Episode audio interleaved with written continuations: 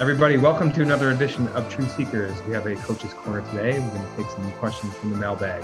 Of course, please send in your video questions or your written questions to our email. You can find us at pro, uh, proadvisorcoach.com, anywhere where you watch your podcasts, Apple Podcasts, YouTube, LinkedIn, Spotify. Am I missing anything, Coach? All the places. Anchor.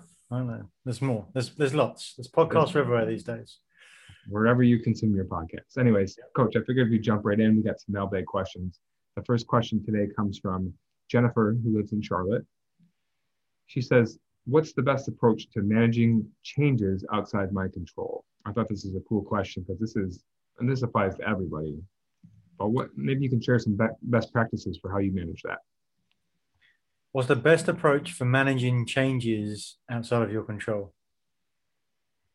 Yeah, it's it's a spectacular question and one that is relevant. I my my bet is for basically everyone. Um, I I what with a uh, someone today who is trying to figure out what the next steps in his business, established business already, but what's my next steps? I've got this option here, I've got that option there. And when when you're looking at options that are right in front of you. It's like, what next step do I take? And if you've been successful in, in any way, that like those options are probably legit. Like we, whatever one you go to, and it's it's difficult to know what's the right one. But the surefire way of knowing what the right one is is to define where you want to go. And so once you've defined where you want to go, and where you want to go might sound a bit arbitrary as well, but what that really means is in that particular context of your life, uh, depending on which part of your life you're talking about, what's the medium or long term area, or how does it affect your entirety of life? So, where do you want to go in that particular place? And which option best fits the journey that you want to go on? And really, the, the answer to what's the best approach to managing changes outside of your control is that you, you should be focused on where you want to go anyway. And then any changes come up, will have much less impact on on that in the first place. Because cha- essentially, if you know that look, you're you're at start point A and you want to get to end point B, then you know where you could see B and you're at A, and you start to go along the journey. And when when things pop up in that journey, like trees fall down or roads are closed, or the, the rain's bad, or just some way of not getting to that next step, you can you know that you're already going to be so what you're doing is you just maneuver your way around B, uh, around that obstacle, excuse me, rather to get to B. So the changes that are out of your control, it's just a way, okay, well, how do I get around this change? What do I really want? What adjustments do I need to make? Because you know what? Like the challenges or the roadblocks are the journey themselves. It's so true. And I'm actually going to build off of what you mentioned and use a martial arts reference, which is as your more your uh, um, environment that you're more used to. But I, I, know maybe you know more about this than I do, but there's a martial arts or, or multiple um, versions of this where they use energy against the opponent. Does that does that ring a bell? Yeah. So sure. When somebody goes to throw a punch, you you sidestep them and use their energy against them, and you can attack after that. So I, I think of the same thing when things are outside of our control. There's an opportunity there somehow, some way. So I think the stress that we feel from experiencing things that are outside of our control that are maybe at first perceived that don't serve us always have an opportunity uh, some sort of silver lining hidden some somewhere some somehow inside of it that we have to seek out. Like it's not obvious but it's using the energy that's already there to build off of that and make it make it even more great or or get to the end result even more quickly than you had originally intended. Yep life happens for us if you want to see it. You know what's what's wrong is always available but so is what's right. The default tends to be what's wrong. Uh, well, it's so funny having that mantra because you can repeat it that you know so many times and then once you're in it that's the superpower right? Is being able to recognize it because it doesn't feel like you think it would feel when you have that mantra. Well, and and go back to martial arts or any sort of other training right? You train so then when you're in the place where it's it's high stress that you're the default you've put enough repetitions in repetitions is a mother of skill so that when you do get in that position, when you actually have to use it, it's there for you. Because mm. it's one thing knowing it, and there's another thing actually living it, and another thing like experiencing it in in a place where that's unexpected. Right? And so that's why we do the reps, do the reps that never never stop. You're just building up, building up, building up, just protection for when it, when you do have to use it. You hope it's there for you. So let me ask that question because the the question is predicated on things that we can't control. How do we train for that? What's the what's the training look like? What repetitions for what? Uh, to get the outcome we want to get to, right? To take the meaning that we want to take. Because if mm, we, if anything, yeah, yeah, because the if we're not intentional about the meaning we're giving to things, we will tend to give it a meaning that's not helpful for us. Mm. So any opportunity is like, okay, well, what meaning do I want to give this? And even when you're looking back and kind of analyzing a little bit, what meaning did I give it? Because I gave it that meaning, I felt that way. Okay, so I didn't like feeling that way. So I'm going to give it a different meaning. So I feel a different way. And the more that you can practice that, the more you can see it. Hopefully, the game is that when you're in the moment and there's some big thing, this big change happens in the environment outside of us we can't control that we didn't expect, that you just have a little bit of space that there's no reaction. It's an intentional next step. Mm. So the practice is assigning meaning that will actually serve us. I think that's key. I think when I maybe first heard that, it didn't make as much sense to me as it does now. But I think the meaning that we automatically assign to things, and I use the the word automatically intentionally, because our mind has run on programs, you know, since it was programmed, and we weren't aware when it was programmed, but we see the world in the way that we do because of what we've been through, what's been deeply ingrained in us. So it's it's the that's the growth opportunity because it's different every time, but it's the practice of it that makes us efficient at it every single time. Yep, absolutely. Cool. So this is a good segue into question number two from the mailbag. This comes from Victoria in Charlotte.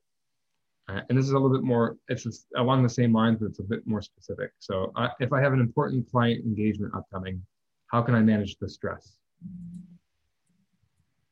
If I have an important client engagement upcoming, how can I manage the stress?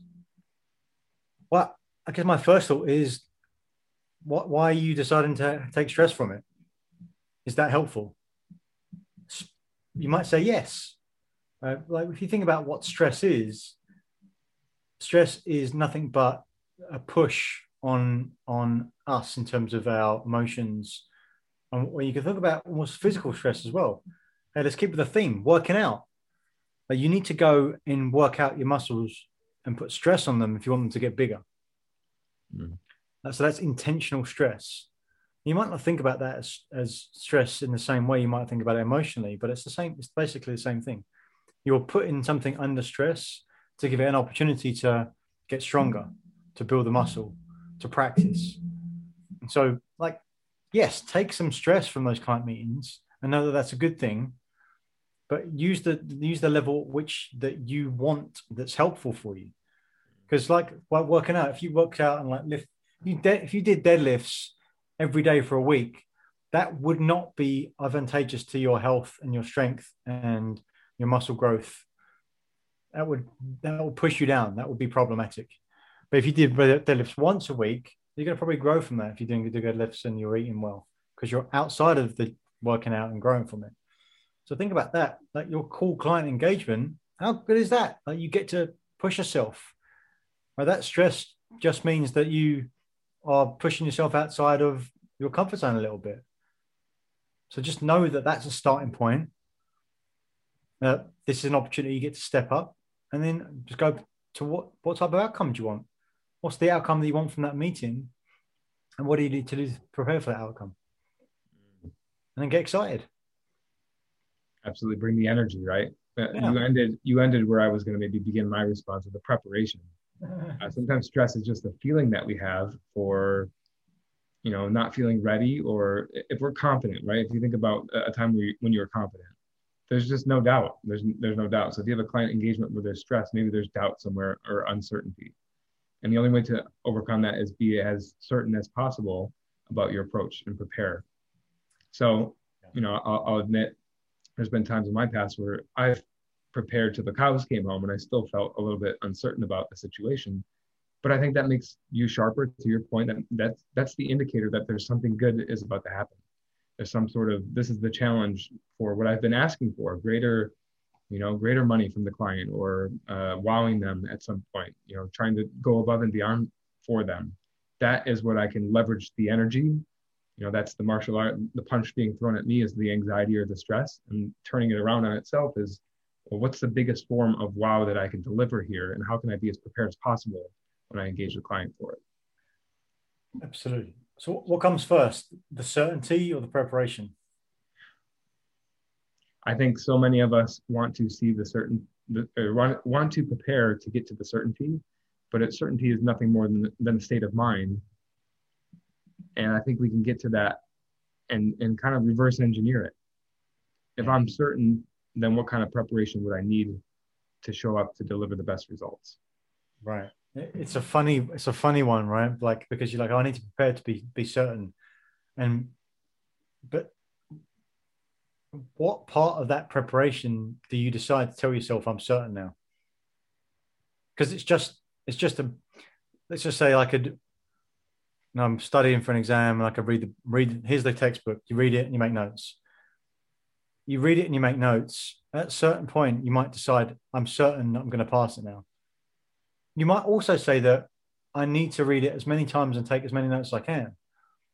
And that could put you in a place where you are up to taking the exam and you still feel like you're not prepared because you told yourself it's as many times as you can.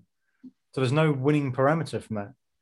Versus if you start and say, look, I'm going to read this thing three times, I'm going to make notes on it three times. And once I've done that, I'm going to consider myself prepared and certain. Go do that, and you will feel that. Mm. And so it's it's setting the parameters. And the the part in between is tough, bro, because it's like, okay, I felt I felt certain now. Well, what what was the thing that happened? Because somewhere subconsciously in your body, you told yourself you're certain. It was there somehow. You just didn't realize what it was. Mm. So if you can just define that, you'll get better at seeing it for you, yourself. And then ultimately, is like you know that in any given situation where it's uncomfortable, that is your opportunity to grow and learn. So you can always win in an uncomfortable situation. So regardless of the preparation, I always win. So you can just take the certainty from the uncertainty.